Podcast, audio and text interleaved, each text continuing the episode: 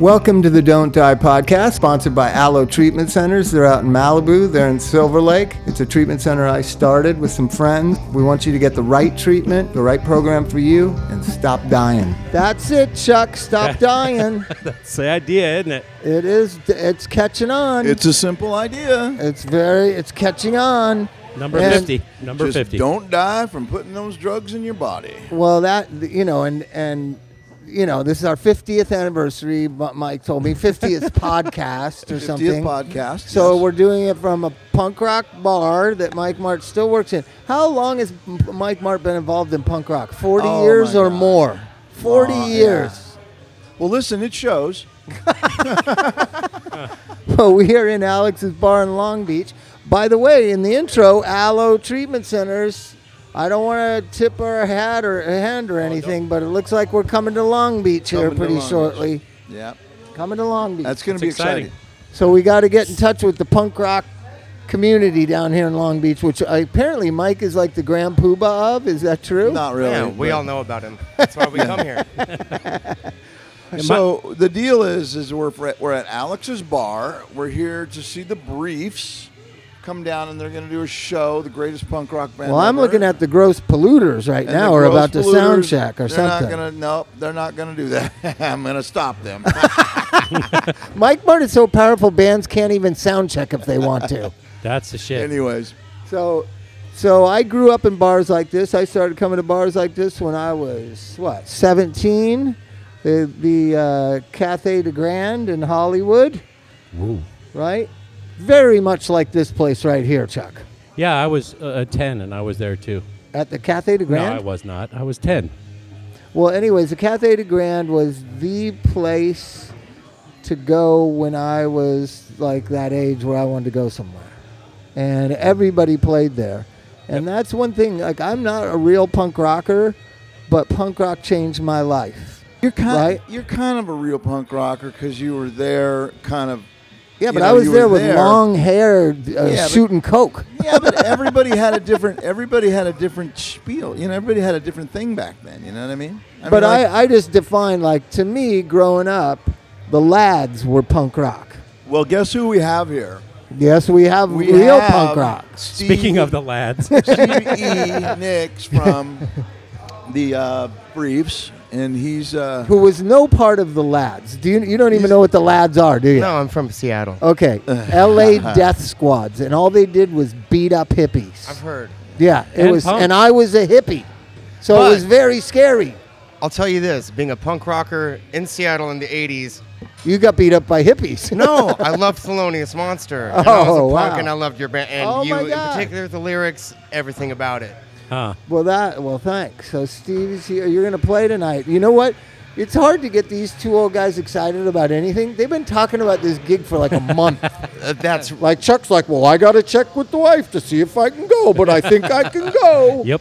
well, that's really flattering. Yeah, I'm staying out late on a work night. Absolutely. I don't give a fuck. Look at that. Get this man a club soda. He don't give a fuck. no, but but just being here. There's the Stooges. No, Is this, it this- Stooges? this No. this is a great place, man. I, I love this place. I love the, the the way it looks, and it's funny if you ever watch that bar rescue show. Any place they try and fix in Long Beach, they always come here to show them how to do it. Oh, really? Is Yeah. this a, fu- a, fu- a fu- high functioning bar? This is one of the places where they'll, they'll always bring them here for training, and they show them how this is how a bar should be set up, how it should work. I see the computers. It reminds me when bars started to be business and instead of last resorts for alcoholics to start a bar. Um, I used to go to Jumbo's Clown Room. Do you remember? Have you ever I've heard, heard this of that. place? I don't know it. So Jumbo's Clown Room, my friend, me and Mike's friend, Mike worked at the bar in the afternoons, right? Slow, it's a strip joint in Hollywood Boulevard. It was really sleazy, but we could drink there for free all day long because Mike was the bartender. This guy, other guy, Mike, and so one You had a day- lot of mics. yeah. There, and there was Mike Roach too. There was Yeah. too many mics actually. So so I'm sitting there and you know, I walk in and I say, you know, give me a big glass of beer, Michael. It's like 11:30 in the morning and he says, "Can't." And I said, "What are you talking about?" And he l- pointed to the computer screen and said now everything is computerized and, and measured. This is like in 85. like, so do you he mean couldn't measured? give away free booze. Well, that's kind of It shitty. was all efficient. I didn't like it. So if this bar is efficient, I'm sure the alcoholic drug addicts here in the neighborhood don't like it oh, they don't mind. because every drink has to be paid for. Yeah, you can drink in the parking lot. Uh, oh, did I say that the out loud? Liquor store. No, you Go to the liquor no, store. you cannot drink in the parking lot. So you live in Long Beach? I live in Seattle. Oh, you still live in Seattle. I still live in Seattle. remember the Gits. Yes, I do. They were a great band. Yeah. Are they still a band? They're not. a no, band. no. How long? has it What been- happened to him? Uh, the singer Mia was murdered actually in Oh, that's Seattle. right. Yeah. Wow. Yeah, it Bummer. was pr- like real tragedy. Oh, that's right. How long ago was Oh, that? my God. Oh yeah, that's That right. was- That's right. 'Cause Oh, what am I Uh, thinking? Early I 90s. Have, I have one album that they did. Or it's a co- compilation album. They were they were punk rock. Very. To me, Yeah. that was Seattle punk rock. So then- what? What about the human? You, do you know those cats? Oh yeah. Uh, You do? they're- they were another one of my favorites uh, in the 80s. Right. And Girl the Trouble. Fastbacks. Girl Fa- Trouble, yeah, I know Girl Trouble, yes. Girl Trouble. Played many shows See- with them. See, awesome. Is Girl Trouble the girl band? No, Girl Trouble. actually, girl. The girl trouble was um, was uh, Bon Von Wheely on drums, uh, the Big Kahuna on guitar. These sound like fake names. These don't um, sound Dale? like they're- Dale on bass. Played bass, and they still play. And Kurt on the vocals. And Kurt on the vocals, who was amazing. Yeah. And then I think uh, after that, uh, David Dewey took over and did some vocals on. it. Mm, I'm not sure about that. Oh, But okay. I'm from Tacoma originally, so t- Girl Trouble is our pride and joy. The right? coffee pot. Yeah, the. T- the, The, what's that place called? The tea coffee place. oh, I'm spacing on it Oh, now. Oh man, Man. it's a coffee pot or something. Yeah, right? yeah. something like that. So this is why this here's why I think punk rock and you could tell me if this was your experience. Punk rock was a way for outsiders and misfits and mentally ill people and drug addicted people to all meet and congregate together rallying around a certain antisocial flag. And it was punk rock. It just Right. wasn't thought out. It wasn't thought out, but looking back on it, because I think what you know, the Chili Peppers were punk rockers, but they don't sound like punk rock. Like I think America got sold what punk rock sounds like, and it's actually not a sound; it's mental illness and antisocial personality well, disorder. G.G. Allen more than others, Uh, but you see, know, I, I, really, I really like that for some reason. but, you know, but the fact that you you play down the fact that you're a, you're a punk kind of leads to that you are. Yeah. You know, it's like it's it is. You know, the, the whole idea of there being a costume. Uh, nobody nobody in this place looks the same right now, but. You know, most places I go to, there's there's a costume, and that's not what it was about. Not well, I a uniform. real I realized it because uh, uh, Kevin, this friend of ours, Kevin, started a skateboard concert show. Right, it was actually a Golden Boy show in the parking lot of the of the Universal Studios. I think was the first one. It was skaters and punk bands played, and it became a thing called the Warp Tour. Right, I think it's wrapping up. This is the last Warp Tour. Going to Right. be this summer, its 25th anniversary or something. And I remember my son, I have a 31 year old son who, who wanted to go to the Warp Tour when he was like 11. I went there, and there was nothing punk rock about it. It was sponsored by Target. You know what I mean? There was nothing threatening or antisocial. It had become mainstream and just a certain pop sound. That's right? my experience with it too. right? And and so what I, I believe in the evolution of the 40 years of punk rock is that it was more of a social community and it became a hob- homogenized sound that was then sold to the American public. Because when you take the original punk bands, you know, they don't all sound alike. The Ramones and the Sex Pistols and the No. Clash and the Germs I always throw the and Buzzcocks in there. Screamers and the Always. Buzzcocks.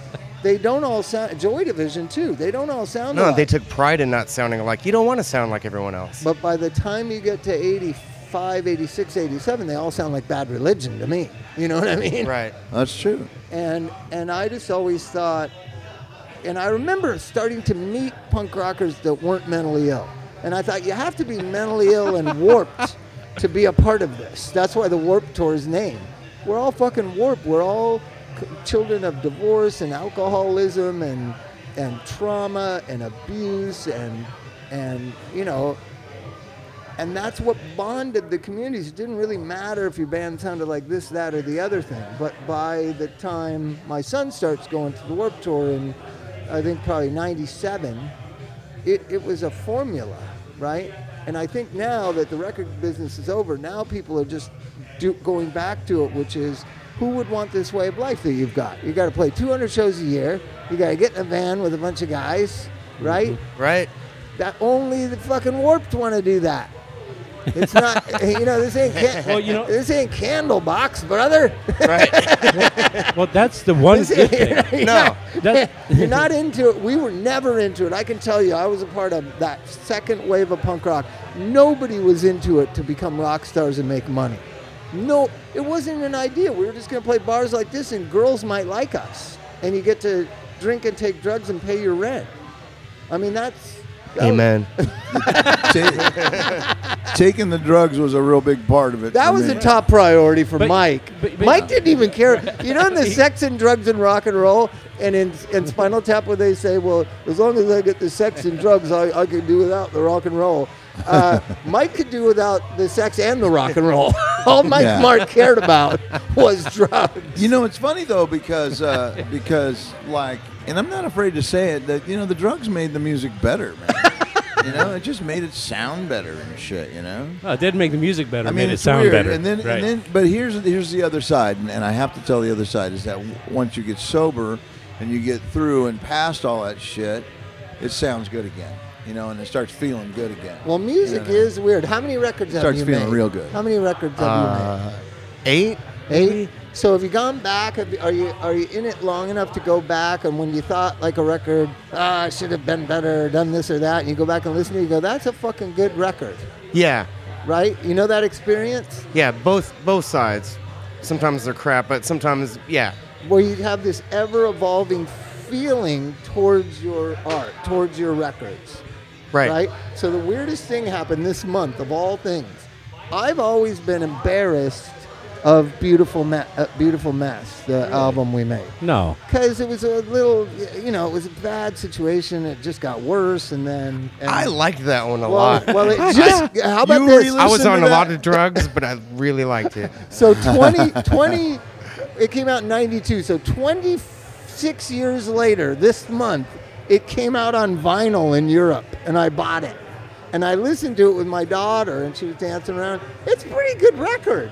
It's weird. when you, I hadn't listened to it in 26 years. That's Think funny. about it's weird that. when you go back and you do that. Yeah. Yeah, Yeah, I, I, I know, think I- that, that song, that song ain't nothing, ain't never been nothing for me in this world. That's a pretty good song. I I didn't even know I wrote it. I didn't even know it existed until like two weeks ago. You're like, who wrote that? Who wrote that? That's pretty good. So I hope you're able to look back on your music and you know, 'cause it's so hard to make music and You just gotta wait long enough, and I, I'm with you. It starts to sound. Yeah, good. that's true, man. You you gain perspective. yeah, and But there's- things like shoplifting at Macy's, it, that's timeless. and and one The thing, true story once, yeah. No, I mean Yeah. that's uh, that's just. I don't see that ever going anywhere, and I don't want to know which records you didn't like because I don't want to see them in a, in a dark way because I'm a Briefs fan. He, he, he was Thanks, so Chuck. excited. I thi- oh that- my that's God. very He flattering. was like a schoolgirl, like the Beast are playing. The Beast are. I've got to go. I've got to go, Mike. You've got to get me in. Well, uh, you really were. Oh. well, I, I I thought I do believe that this place is going to be super full tonight, and I didn't want to come all the way down here on a school night or whatever work A night. school. I am. I'm 15 again. oh my Uh, God. be, out, be out here on a work night and, and not be able to get in or be stuck. I don't know. This whole thing is just kind of cool. I come here a lot. And we played here a lot, not as uh, Smut Peddlers, but in other bands. But I like this place. and so and so where do Alex's you, Bar, Where do down you in play Long Beach. next? Where do you go from here? From here, we play 'Cause I'm interested in the Uh, route. Los Angeles At where? or Fullerton. No, Fullerton tomorrow. Oh, the then slide Chain bar. reaction. No, Is chain reaction still in no, we're, Fullerton? we're playing the No, Echo, the Echoplex. No, but in Fullerton. No, or- it's slide there's bar. slide bar. Slide bar. Remember the chain, reaction? Reactions in Anaheim. Is it still Right. there? I heard it is, oh my God. but it's been around forever. But you know, I I wanted Noodles to come down tonight. I think he's going tomorrow night to the slide bar. Oh, cool. It's free. It's well, free? that's why It's he free. would go. He's cheap. But they pay you well. I don't know how they work The it, bar, but it's good. baby. Yeah, That's great. yeah. It's Drinks. owned by Sorry, the guy Noodles. in lit. It's owned by the guy in lit, and he came up with this formula to just have, you know, to just uh, p- pay the bands from the bar. I don't Yeah. know. It's a good Never idea. changed for the band. You'll be full every night. yeah. Right? Well, Right. it does. It fills If up. you're a businessman, you would say, ah, it doesn't matter what band plays, just fucking sell the sell the place out with free. Yeah, Right? Something like that. Maybe we could get a gig there. Sean Sean Stern's band just played there a couple nights ago. You know, with with the Briefs, our biggest influences are, you know, like the Damned and the Buzzcocks, but also all the original Orange County punk bands. And so Fullerton's like rich history for us. You know, like the Agent Orange and the Adolescents and DI. Simple Yeah. Tones. Remember that band, the Simple Yes. Oh, Tones? yeah. I, like, drugs. drugs. yeah, of course. that was You know- Mike's running buddy when I met him. Really? mine. S- Snickers. Yes. Who? S- Snickers. Snickers. Oh, Snickers. Yeah. Oh, he doesn't even remember who We he used didn't- to run with. That Beach We used to- Boulevard record is so 'Cause good though. Everybody thinks Oh my I'm like God. this. We used to. Everybody thinks I'm this grand champion drug addict. I, I was nothing compared to Mike Mart. Thank Mike you, Mart. Bob. I don't Mike know, Mart, Bob. You're pretty messy. Mike Mart walking down the street scared little children because he might He's- fall he on still them. does. there's a weird, there's a weird glassy look you get in your eyes, you know, when you just don't care. okay, I'm not going to say anything. I'm going to leave that one So- alone. That's easy. So the Simple Tones I saw play at Flippers Roller Boogie Palace. The band, s- s- the Simple Tones and crowd and all the bands from Beach Boulevard played in the middle of this roller rink, and then we skated around them. It was one of the coolest Wow. things ever. Rick L. And- Rick? Yeah, Rick L. Rick. Well, Mike used to play with Rick L. Rick. I was, I was there at that one. I just got You back from remember? the Yeah. meat house. That, that's it was all- that place. It was that place in Los Angeles. yeah, Los Angeles and Santa Monica. I was there as a fan. You were there as a I think I played with Rick that night. Rick Evan, Rick, Rick, oh, Rick. I was with Rick. Rick. Yeah. Mike's a legend. he really Yeah. is. And people that listen Thank to the you, uh, podcast Steve. don't know that. And we're- Thank you. I try to tell them, like, you have no idea. Everyone I know would tell stories about Mike Mart. Like, did you hear what Mike Mart did? But let me tell you, so right when we made Stormy Weather, Mike kind of made Stormy Weather. That's Mike Mart with Thelonious Monster backing him up, right? And so then he just I falls was the only guy apart. that showed up he in the falls studio. apart right afterwards, right? And Flea, Flea tells me, you know, I think if you could get Mike together, you guys could be really successful. Uh, but that never happened because Mike couldn't get it together until we kicked him out. You went Right. through a few guitar players, right? Yeah, but he Yeah, was there's the a one bunch. that really had such a songwriting impact on it, right? Right. It has a certain sound because of Dix, but it had a certain songwriting thing because of Mike. That stormy weather and some of next Saturday afternoon. That's when I met Mike. And you know, I was thinking about it, Mike Mart. Yeah. How do you just keep on keeping on? Like to me, I want to see the briefs, but I want to know what time they're going on. And I like you I just bet live you- this life, don't you, bet you Mike? 11. You're just here till the cows come home, right? Yeah, man, I love it. Actually, you know, I love seeing all the bands. Like, I don't know, man. You know, doing audio is just like part of the thing. You know, I, I mean, I like, you know, I like the technical part of it, but I totally love seeing the bands and and and you know, hanging out with the bands. You used to do D piazzos, right? Yeah, that was not really that fun, I had fun there a couple times. I like playing that place. but it's not fun. technical. You know, like like Alex got, has nice equipment, and you know, and every and the bands that come through here are really awesome. But I'm not, I'm just talking about like most of the last 20 years. I just been home watching TV at nine o'clock every night. Mike's been in a bar like this doing. Oh no, sound not for all band. the time. I was at the Performing Arts Center last week doing Paw Patrol. Okay, Paw that's a- Patrol? That's a Nickelodeon with a bunch of headsets and dogs walking around. Is that weirder than him being? He's acting like that's Slightly. weirder. that's like weirder than you being at Slightly. Alex Bar. Slightly. Yeah, no, I mean I love it, man. You know. So, uh, so I've heard a lot, a lot of people. Some people are dying in Seattle, but not like in the Midwest, right? Right. it's kind of i always think where you got a long cultured history of drug dependency you're not going to have this widespread outbreak of death and, and fentanyl people there's no problem in los angeles you understand Right. very little in it, the, the, the the level of addiction and overdose death in Los Angeles is like flat since the 90s. You know Well, what I there's mean? old old timers to show you the ropes that are still alive. I, when you get into the drug scene, I Like guess. in the scene in Drugstore Cowboy where Burroughs says, used to be in my day a narcotic addict was treated with a little bit of respect. Have you ever seen that? I have seen that. It's yes. one of the greatest Yeah, scenes ever. That's good. in Portland, right? That's supposed to be basically in Portland. right. Do you do you so you're Tacoma, you identify as Seattle, briefs are from Seattle. Portland is like this whole other world. You realize that we just see it all as one big place. It's the Great Northwest. Well, it's seats- Fantastic. but you isn't it- guys are so specific. Like wha- what's his name? The uh, is from the K Records town, Olympia. Olympia. Oh, like oh, like that's such a different part of the Great Northwest, and the, the, especially the K Records guys.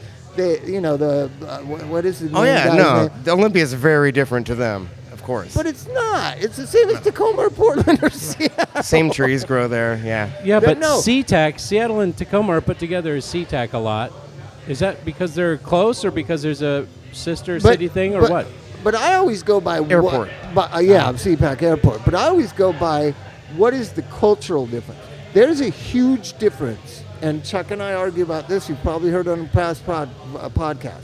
There's a huge difference between Los Angeles and Orange County. It is politically different.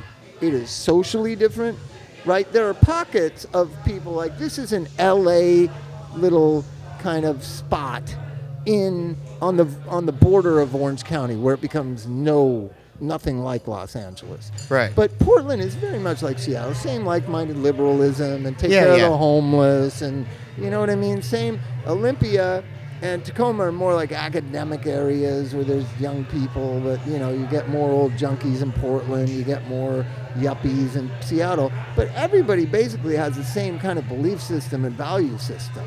Uh, Is that that's true? What I've noticed. It's true, but as soon as you stray, you know, uh, like an hour drive in any direction, you'll get out to the redneck. sticks. You'll get Yeah, redneck yeah. Trumpism. Yeah, but but Big those Trumpism. four towns that we're mentioning: Portland, Tacoma, Olympia, um, Seattle. All very cool people, all very like-minded people, like Los Angeles, It's because we're close to Vancouver. Vancouver, the most open-minded city in the world about drugs. You can go in, Right. you can go in and shoot up right with a nurse helping you. That's what I hear. I, I don't know if that's good or bad, Chuck. What's your feeling about that? I def- I think that totally depends on your situation. Here, I don't think it would do us any good. Ask I don't me. think- I think that's fucking great. yeah, but you got out alive. You got lucky. You really did. I don't know. There's something about leaning against the wall behind a gas station that just goes with the whole thing. See, with me, if you can't find a vein, then what's the nurse? The good of a nurse? She- they, they couldn't either.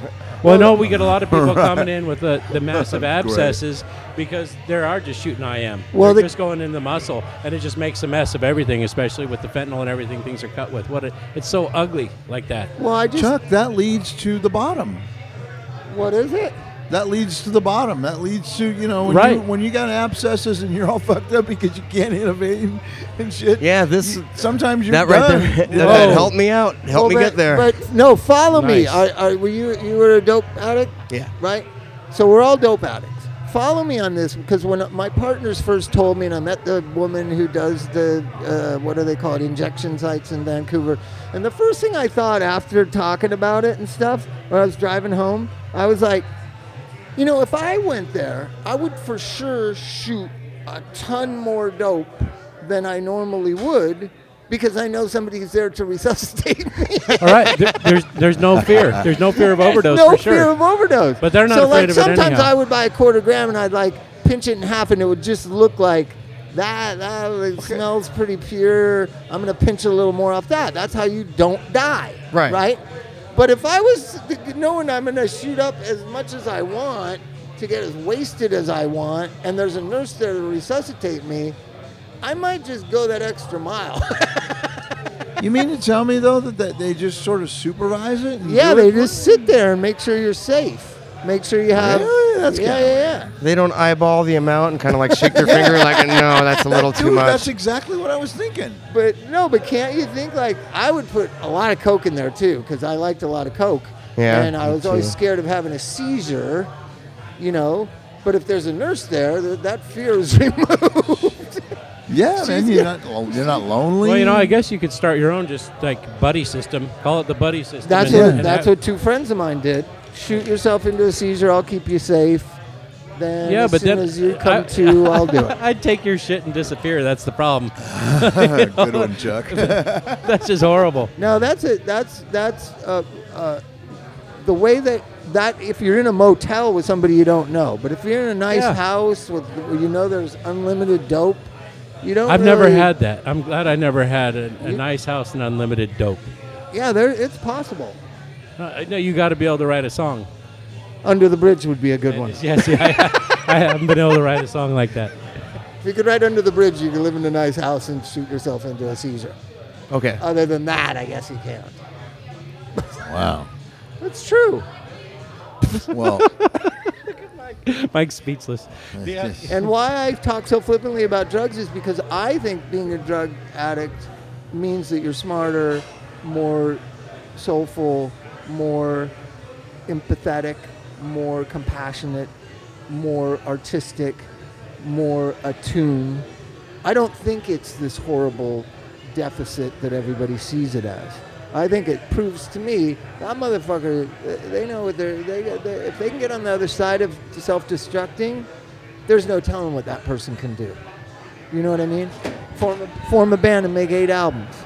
You know, start a bar and have everybody like it, and the bar rescue use it as an example to other It's true. shitty bars. Well, it kind of forces you to become nicer and explore that path in life if you get into recovery. If you It really does. because when I, in hindsight, looking at my life as a drug addict, I was sort of just dumb, and not very nice, and selfish all the time, and, and a creep. But but you had to be a good guy that that bothered you. Th- A It- lot of people true. do that, and it doesn't bother them in any way. And I found mostly they are in the category You're getting of pointed normal. no, no, they're in the category of normal people. No, I know, I know. Normal people, like uh, like that. That's just okay. I was I was thinking about. You know, because a friend of mine died a couple months ago, and we've all been just kind of really affected by it. It was one guy that really mattered a lot to us. His name is Matt Dyke, right? He created Delicious Vinyl and Power Tools and clubs, and he was a big advocate of music, and he was just larger than life guy.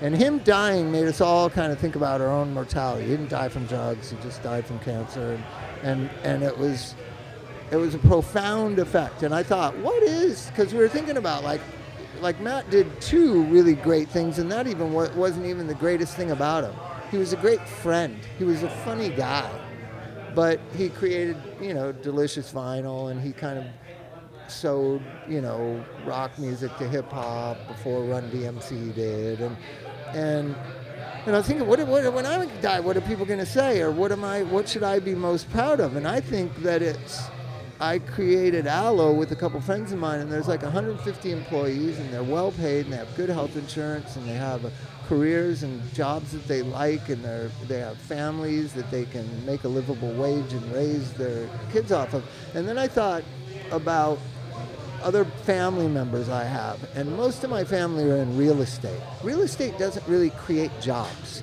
It doesn't really create opportunity. It actually does the opposite. It actually just exploits working class people, right? So you own a building and you can rent it out for $1,800 a month for a shitty little single, and then you get rich, but it doesn't really create opportunity for anyone, right?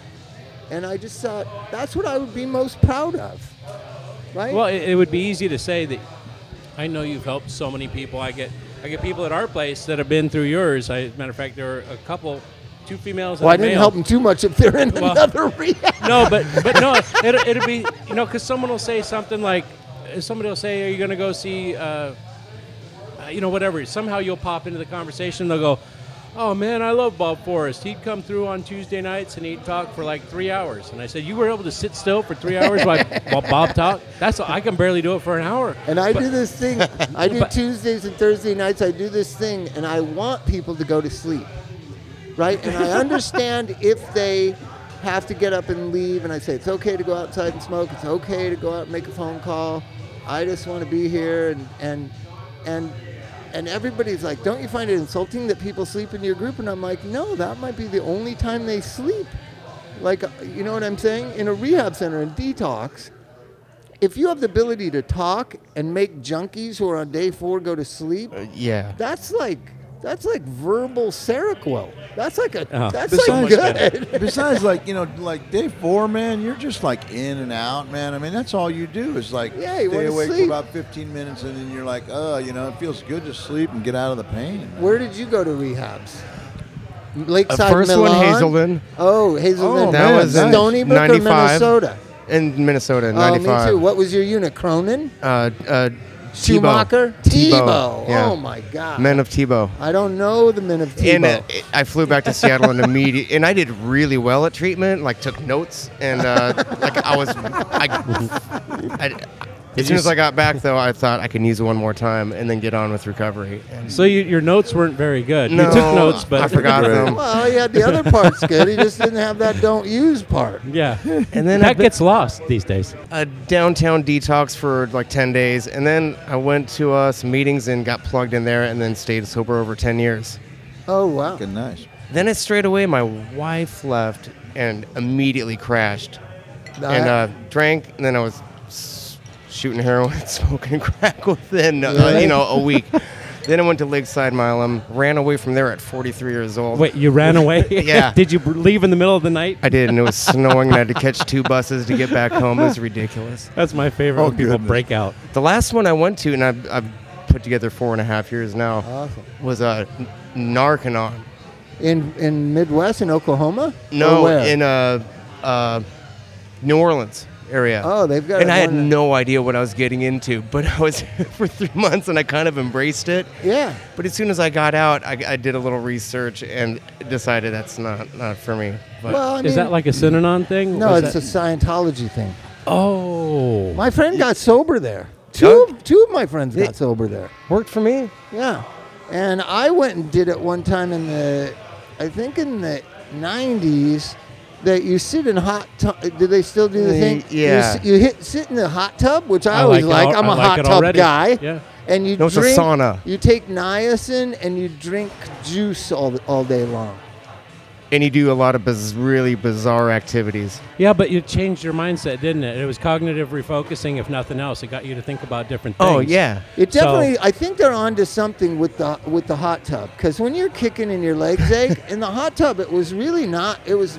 It helped a lot. Yeah. It did. And then the the hot tub dehydrates you so much or makes you so lethargic, I could sleep like for an hour afterwards. Which Is that- on day two of detoxing, you can't sleep. No, I, you know, Is that niacin treatment? That stuff that they do down at Trace Vistas? That the niacin? No, that's NAD treatment. That's Oh, some the Dr. new Daniel Hendricks fangled does? thing. Yeah. NADs? That's NAD. I don't. I What's don't a know what NAD? NAD. I don't want to stands know about a NAD treatment. All I know about NAD, it started in the 90s, and somebody from your part of the world that had an adverse event in relation to addiction, Elliot Smith, Right. um, pro- he went to this doctor and got this NAD treatment. It's supposed to flush your receptor sites out faster and make make bring you back to men- optimum optimum mental health quicker. You know, And- like instead of three months, it's three weeks. Or And the something. N Really? stands- Right. Yeah. And the N stands for niacin, right? So niacin has No, something I- to do no, with. it's like a long words. You got to look it up. Look up NAD, uh, what it is. Uh-huh. do that right anyway, it's amino acids and it's a bunch of uh, you know stuff that supposedly makes you, uh, you know, get your wits about you better. You don't forget your keys. You're not as depressed or whatever. But if you have major depression like Elliot, and you're gonna put all your faith in this, ch- you know, this chemical thing, that's a recipe for disaster. And I, I always think that he went down that road because he really wouldn't gravitate towards people who loved him who who had only what was best for him in their minds there was people that really cared about him that tried to say hey you know maybe you shouldn't tour maybe you shouldn't um, live in los angeles or and he you know he wasn't you guys up in the great northwest aren't big on advice You're No. you're not big No. on that because i could tell he Don't just- tell me what to do. yeah, he, he was definitely Fuck not that. an LA guy. Like, as, as soon as he lived here a little while, he should have got the fuck out of here. You know, most Seattle people have the sense, or great Northwest people, like, I hate LA. I'm not an LA person. I don't want to live in LA. And it's it was obvious that he didn't really it, it, the environment didn't suit him or fit him, but he kept just living here. You know, it was strange, but he did. He was the first person I knew that did the NAD stuff. Maybe he enjoyed the misery. I mean, it kind of, he was kind of a deep, kind of dark soul. And he enjoyed the misery of Los May- Angeles. Maybe, maybe. You know, there's See, something. it's not miserable to me, but it's miserable to people who come here from the outside, right? LA has a certain coldness about it. You know, there's there's no a there's no center of it, Right. and and there's a lot of phoniness to it. I mean, I think What? that's mostly what Seattle people get most struck by how phony everybody is, right? I suppose. On a certain level. On a certain Have you level. gone to Have you gone to meetings in LA? yes. right? So a couple of my friends that are over from Seattle, they just hate, they just hate LAAA. Do you- do LAAA? you- what do you think about I, it? there's a mix. I mean, it, There's good sure, I meetings see what you mean if I walk into the right meeting. like Rodeo or or Third and Gardner. It's just like too phony for them. I just like little groups with Yeah. sincere people and then I'm happy n- regardless, you know? See, you can do that in your own backyard. Yeah. Do you have you started meetings up there? Uh, no, not this time around. You did last time. Was involved with some, yeah. Yeah. Aren't you out and about too much to be able to have a meeting at your house or whatever? No. No, just not interested. I mean, I missed the one at Jack's house. He said you he had you over for a book study. He hadn't Yeah, had one yeah, for I've a done a long few of time, those. and I, I missed That's, I think that's cool as shit. I love that. those. Are that's my favorite meeting of the week, and it hasn't happened for a while. If I know Jack wouldn't listen, but Jack, do it again. Well, I'll tell you, you when you said your wife left you at 10 years, I had that happen at five years. And a lot of AA people knew about it, knew what was going on, that she had a new boyfriend and all this kind of stuff. Right. So you can imagine my double whammy. I found out, I went to an AA meeting. It wasn't only her fault, it was the AA's fault. Well, you would expect that some General of your service. brothers in the uh, in the honesty program would kind of wise you up to what you didn't know, right? So I'm at the meeting and I'm kind of crying and I'm upset, and a friend of mine t- says, you know, I'm so sorry, uh, I had suspicions. And then another friend of mine walked over and goes, what's going on? And he goes, he found out about so and so, right? And he goes, oh man, I'm so sorry, I didn't know what to say. And I was like, fuck both of you, you know what I mean? You know, you know that feeling. You're like, you guys knew or suspected. You didn't even talk to me about it. And then I just said, fuck AA. I was never going to go again. These phony motherfuckers. Uh, guys that I really, that really loved me and cared about me came to my house and like, said, okay, well, I didn't know. And if I would have known, I would have told you. But I understand you don't want to go to these fancy meetings where all her friends are and all these people that knew and you're embarrassed. But let, so let's start a meeting here at, your, at the house. And we started a meeting on my front porch. It was just like six guys. It grew to be like 80 people at my house. That was a nice porch, too. it, it was good. that is cool. It had to be a big porch. Huh? It was beautiful. It looked down. uh, It looked over downtown Los Yeah. Angeles. There was like, you know, and then, it, but then it moved to the backyard, and it like took two and a half hours because everybody got to share. Oh and it no! was crazy. But a lot of people got sober there, and then finally I was just like, you know, I've had this meeting in my house for like four years. like, this has got to move to somewhere else and move to Adam Seidel's, Mike. oh, it did. Yeah. Huh. And now it's in it's in uh, somewhere else. But I always think like, if you hang in there and you got good friends, something good will come out of it. And you just didn't hang in there for like that one week. You know what I Yeah. mean? You decided to drink that one week because I like to give pointers. Like I wanted to use for sure. I went and bought dope and brought it home, Wow. and I just I couldn't. Then I smashed up. Was my- that was that the dope you gave to the dog? Yes, yes, it was. I didn't give it to the dog. Don't say that. I'll, I'll get arrested. Oh, I- you and Pete I was, Pete I Doherty went gave his cat coke. insane. I got out on tinfoil. I was like, I can't do this. I'm talking to myself. I'm fucking screaming. Wow. I smashed the house. I, you know, I did all those kind of melodramatic after-school special stuff, and then I realized like I'm not going to do the dope. The dope made me almost throw up too. The first time you went back to it, didn't it? uh, Just smelling it make you want to throw up. Yeah, but I, I still liked it. Yeah. right. Like that's going to stop you. I wish you could have seen I Steve's really face. didn't like the consequences, but, uh, you know. I think I was challenging myself to see if I would go all the way. So I wanted to get the dope out of the house because it smelled, and then I was going back and forth for like five hours, you know. Like, so I threw it in the backyard, and then friends of mine came over and heard that I was, you know, I think I texted somebody that I was going to kill myself or something. So a friend of mine came over and he said, "Are you loaded?" And I was like, "No." And he goes, "I thought you told somebody you bought dope," and I go, "I did, but I didn't do it." And I, he goes, "Where is it?"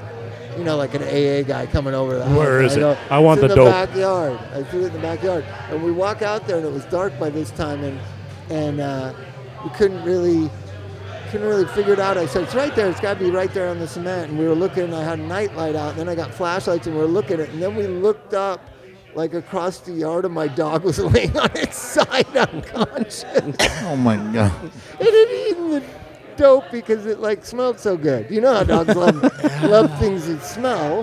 Tar heroin smells like a yummy snack. I s- sure. Yeah. To a dog, it does. They smell butts and stuff. Yeah, Well, yeah, they do. So did the dog live? Yeah, the dog lived. Bella Uh, Ah, lived. We well, took her then- to a took her to a animal hospital, and then I was walking in holding this German Shepherd really heavy, and I go, "What the fuck do we tell them?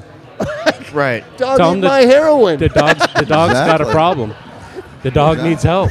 The dog needs. the He, dog he doesn't needs want to help. be loaded. He just is. So, so I just I know there's a lot of people that are going to go through what you went through. I didn't have those friends who were close. You would distance yourself from I them. distanced myself, yeah, from people in recovery. See, she broke up with you five years too late. She should have probably broke up with you at the five years when Yeah, you then I were, would've when been you back- were fully engaged Yeah. and had all kinds of AA commitments and friends. Yeah, service Then- position. You know, I, Yeah. yeah, exactly. You wouldn't have used. Wait. No, it would've kept it's me her afloat. fault. It's absolutely her fault. No, it's not. Yeah, 100% my fault. Well, It's you, okay you to may, say it now. You may want to be accountable for your own actions, but this is America, damn it. It's someone else's fault. But All right, she can take a little. so here's something that comes up because a lot of people are relapsing with prescription drugs that I end up counseling, right, that had 10, 15 years sobriety. And they always talk about, I gave up my time, and I say, time doesn't exist. It's just an invention of capitalists. It doesn't really exist, right?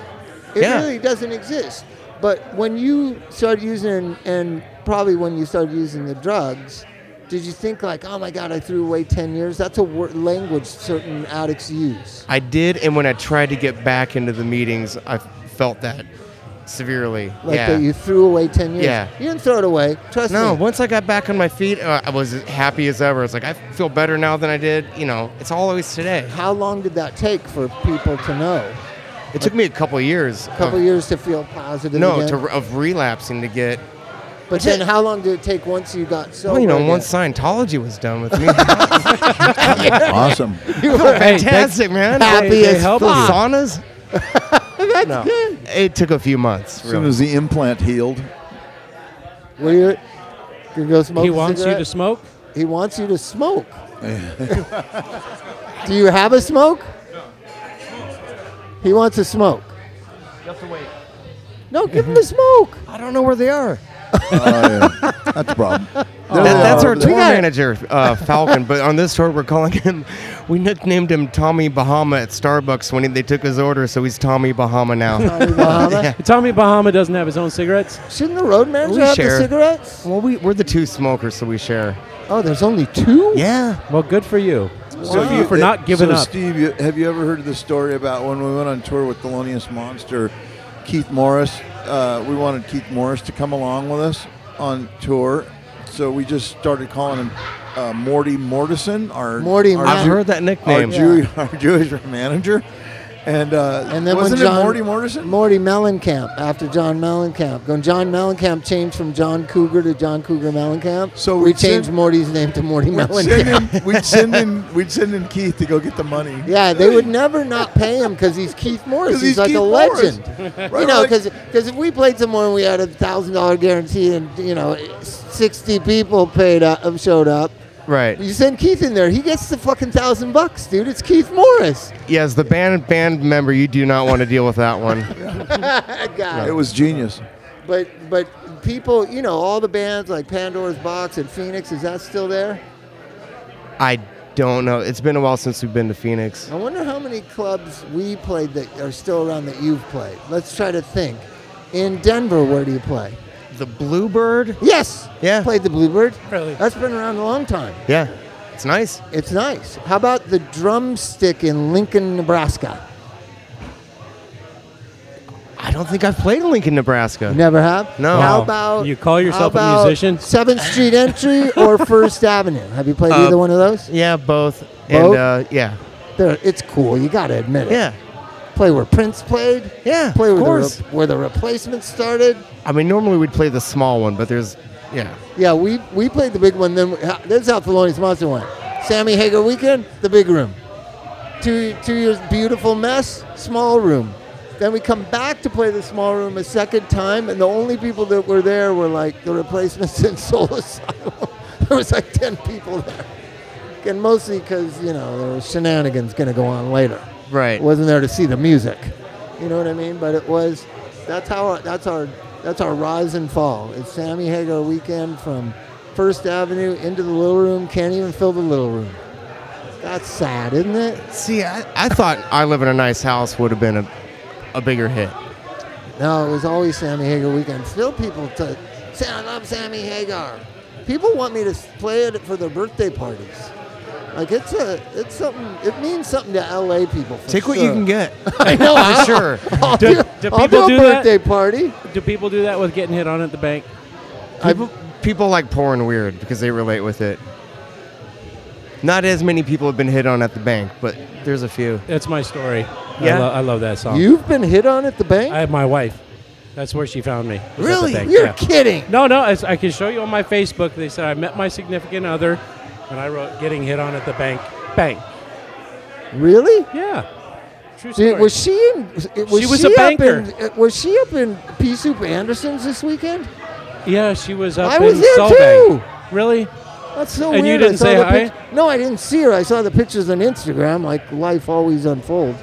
do you do Instagram? No, You do Facebook? no. Good. That's why you haven't. Because I'm my friend against requested Facebook. you a long time ago. So I have an account, but I haven't looked at it in four, three years, something like that. I, I feel uh, guilty though. I should. Well, you know, there are people that say friend request you and then you ignore them and then they, they think about drinking or shooting dope in their neck and then Well, what I like about Instagram is it's you can send out what you want to send out, and there's not a lot of stuff coming back at you. Right. Right? Facebook is just evil and awful and the center of hate in the social media world. I don't know why people are on it. You know what I mean? Facebook has this mean spiritedness and this antagonism. not my family, my Huh? sister, my friends from high school. Um, you know, there is there's a lot of people, but they, that hide thing where you can hide the feeds just so I can keep track of I am- music more than anything because there's so many bands playing so many places. I probably see two or three shows a week if I can. I mean, at least once a week, if I, especially if we don't have a show coming up. I sometimes buy things on Instagram. Like it knows what I want. It knows what I'm interested in, which freaks me out. Like these tennis shoes I bought on Instagram. They're How do you buy British- shoes on Instagram? British British footwear. Those are and very it nice, says, Bob. But it says BF, like those are my initials. It's actually British footwear. How did Instagram know to send me a picture of these shoes? How did they know? The same You're way. from Seattle? Tell me. yeah, isn't it? I stay off. I, I don't know. I, I'm not on Facebook. Are He's people- actually from Tacoma, Are, Bob. are Yes. people That's from, different Tacoma. than Seattle. Are Tacoma. people from the Great Northwest anti-social media? I would imagine they are. I right? no, thought- no, they're on no. Same as anywhere. I thought the Great Northwest was Canada. it. No, it's just That's just Canada. that's just Canada. Okay. and that weird place in between the United States and Canada where they put you when you can't get into Canada, but then you have to go back to the United States, but you can't get into the United States. I Back think into the I think United you're the States? only one here that understands that. That You guys was No, never I got- understand that that one. was You ever never got- got- did you ever get caught in that space in between where Yeah. they're like, okay, well, wait, we got to check everything before you go back into the United States because you tried to get into Canada and they didn't let you? Is it So the you're stu- walking You're bridge? stuck in this like, it's like a hundred. Wait, so foot- it's like an a American hundred- Canadian taint. It's a hundred foot swath. I don't know what it is, man. And what? Right, it's a space where you cannot. you- You're So like my- stuck. You're here's in the limbo. thing. You're We not used in to- Canada, and you're not but in the we United were States. convicted Am I felons, so right? you couldn't go into Canada. You're right. Right. I am right. We're convicted felons. Drug I am a possession convicted is a felon. felon. So, so, but I could always like you know put a hat on and put some nice clothes on and walk over. No one would stop me. Mike, they would always just say, hey, "That guy, that guy walking right there, stop right there." yeah, it's just- Right? I don't know why. So we, Because so that we, Keith we went to Richards Canada looking without guy. Mike a couple of With your times. long hair.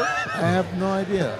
That- Well, and I that didn't look gets any back different to than the- anybody else. Mike Mart is the grand champion of drug addiction. Mike Mart is actually what everybody perceives I was. I would just put a hat on, be nice to people, walk across very soberly, and they would greet me in Canada. Well, what would Mike, do? Mike, Mike I would have- be like loaded in his leather pants with no shirt on, Yeah, wobbling, that's wobbling true. across. You, you've seen him. He was Yeah, very he had a Jim Morrison spoon. meets Yeah, Keith you know, how, Richards. you know how coke addicts have a spoon, like the Sure. little tiny spoon to snort coke. Right. Mike had his dope spoon around his. No, no, no, no. big head. no, You had a spoon around your At neck. one time, I had, a, I had a whole bunch of stuff around my neck. I had my toothbrush in case, in case you know I fell asleep somewhere You and I know, wanted to brush my jewelry. teeth. He had Yeah, a yeah. toothbrush and a spoon around his neck, what? with no shirt on, walking across the bridge to go to Canada for the day to tour, to, to be a tourist. And they went, "Hey, come here to this area where nobody wants you. You can't come. You can't go back, and you can't go forward."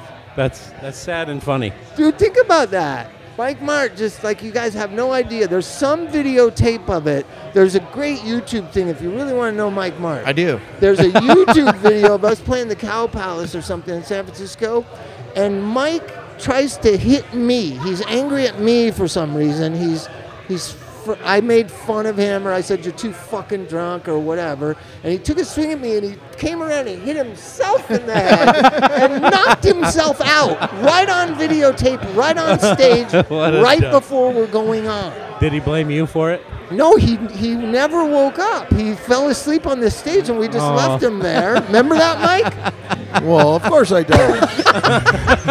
That's not a fair question.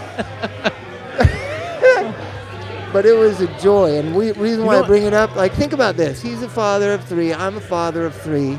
We're normal guys living normal lives. Anything is possible. And we That's what- laugh about our drug addiction, and we we've moved on, and it's okay to look back and laugh. That's what, you know, And- that's You kind know, of the point of this. just whole don't do it in front of your kids because it teaches them bad lessons that we can all get out of this. You know what? I have a question. When you were loaded again, what happened with the band? Did you continue doing music? You know, I tried. I tried to sit and write songs, you know, like whacked out, and it just didn't work. podcast. Oh yeah. And yeah, You Yeah. fake when you're it, young, when fake- you're a young man, I think it can work out pretty well. But you get old, you're in your 40s, and like it's just pathetic. you get lazy, It's just the thing, you know, your brain doesn't fire the same way. right? You know, you're destroying yourself deep down. That that's part of it too. Well, did the s- did the songs get sadder? I, I mean, I'd sit in like demo songs, and Really sad ones, no, no, that's it. huh? Probably more contrived than anything, which is what you don't want as an did you write artist. any right. songs about about the gal that left you? Yeah, I did. Oh my God, I gotta hear those. No, you you don't have to hear those. No one hears those. Those, So I have no a- one hears those. I've written No. like five of those. I only released one of them. It's So I have a It's too Tacoma. embarrassing. I have a Tacoma question. Is Tacoma still a small little town? I mean, like with Bob's Java Jive and all that. That's the other- name of it. That's right. The it's Bob's- it's growing a bit. I mean, you've got the North End, which is kind of nice, and it's got a strip with record stores and good food and like you know Still your kinda vintage home- clothing still kinda stores and homey stuff. Sort of like non. Several It's not like- stoplights. Yeah, but lots of it's just like beat strip mall kind of like you don't Yeah. really want to hang out there, Oh, okay. or maybe That's you cool. do. Tacoma I don't. was great, man. We, we- we played a few times there. Texas and the Horseheads flute came through there and played. Did you play Did you at play a the real show? Crescent Ballroom? I think we played at a little place that was like it had brick brick line. I don't know where it was, of course. I have no idea where I was. It was a brick. It had lots of brick. And it had a stage that was that was up high. It was a, kind of a high stage, probably like uh, eye level. Probably the small- Crescent Ballroom. It was probably it was kind of, kind of Well, the Chris, Crystal Ballroom's in Portland, right? Right, different. Yeah, and Mike, then there was Mike wouldn't know Portland from Tacoma back okay. then, really. I didn't even know where I was. It was like, hey, welcome to Cleveland. But I know our other guitarist Dan saw Texas and the Horseheads play. I think in Seattle, like in the at 80s. that at that theater, that theater with the U men. if you they were like a There's a they big were like a theater band that if you used to- they saw had them gigs out. and they were good and they did like i'll quit tomorrow and they played the songs really it was amazing yeah, that only happened one in 100 times i would think right Oh, Uh, and how many times do you guys play a real set where you could say that sounds like, like the record You know, the weird thing is, is most of the time we played really well, just completely out of our minds. Like me and Smog, I don't know how we did it half the time, just even standing up, but we we played okay. if you know do you know Thelonious Monster you like the lyrics yes. there's a song called nothing's perfect right Ooh. It's on stormy weather. 'cause Okay. It, well, it says they always say that nothing's perfect, but trust me, I'm well aware of that. Anyways, That's the one I listened to the least. stormy weather. Yeah, and I'll tell you why. Why? I know John Doe produced it, but I don't like the production on The it. drums are so bad. I, it sounded very 80s, and I liked Next Saturday Afternoon, you know, Yeah. and I actually liked. Um, You know, everybody wants it. If you listen to Soul Sound, they got that drum sound. The replacements have that drum sound. Yeah, that- everybody in that year, 1988, Yeah, I know, had I that know. drum sound, and it makes everything unlistenable. So you'll like. Okay, so I wanted that's to- not John Doe's fault. You know that, right? It's Joe That's Hardy's Ro- fault. Joe Hardy's Joe fault. they Hardy's sent fault. it to Joe Hardy Because who was he's kind the of a- ZZ Top producer. oh, guy. jeez. He remixed Okay. the whole. I knew there fucking must thing. be a ZZ Top Thelonious Monster connection somehow, and Yeah. it's been revealed. That's what happened, dude. Well, no, John Doe but it, did not have that mix like that. Yeah, what they did was it's triggered drums and get that big 80s snare sound it's that like a so delay. many people had, right. Right. But Pete is such a, a soulful individual drummer that he doesn't hit consistent like he plays with feel, right? Right. So, so They want every if- hit to sound the if same. You're trigger, yeah. If you're triggering it, it takes away, and it does do weird things to the beat because he'll hit soft where you can't really hear it on a on a half beat, right? And he just had a feel. And then when they did the, it just really is like a- Yeah, basically it's a machine playing the drum. Yeah. So that it's the same trigger, volume triggered every by time. Pete's By uh, Pete's drum signal. Yes, and then it, with a gated reverb on it. and So Oh, it, yeah, was a, it, yeah, was yeah. a big, it was a big trick back in the But 80s. anyways, there's a lyric about smog. He was the first person I knew that tried to get sober.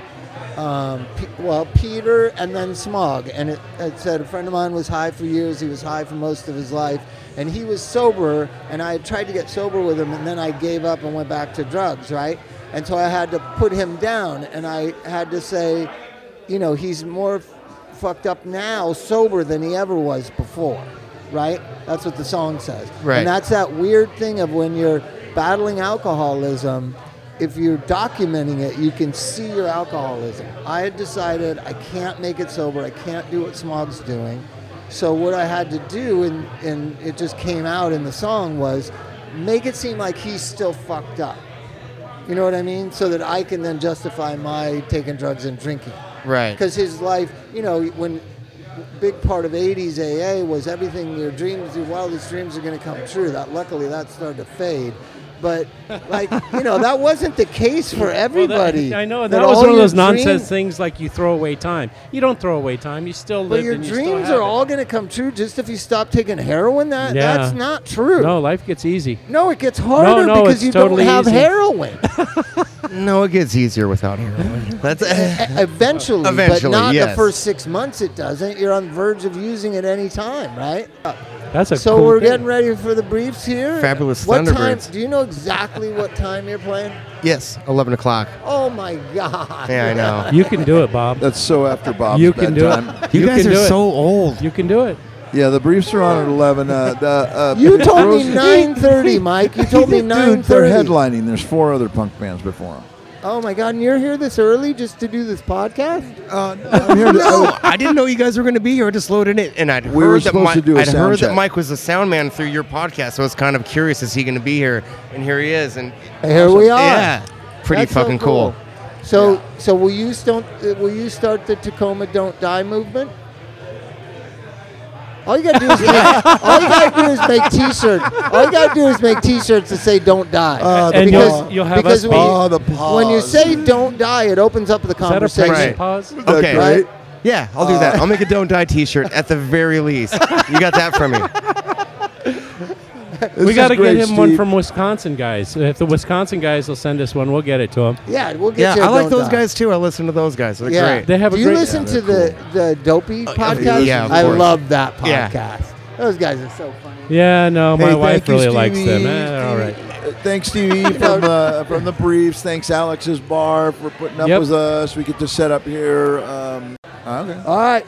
See All you right. till next All time. right. Don't Thanks, die, guys. people. Thanks, Steve. All right. Bye, Yep. bye, Thank Bye. you, everybody. man. Bye. Hey, this is Bob in the Don't Die podcast. Got 100 people a day dying of drug overdoses, and it's got to stop. Aloe Treatment Centers wants it to stop. We want people to get educated about drugs, about treatment. We want you to learn, laugh, and live, but first and foremost, don't die.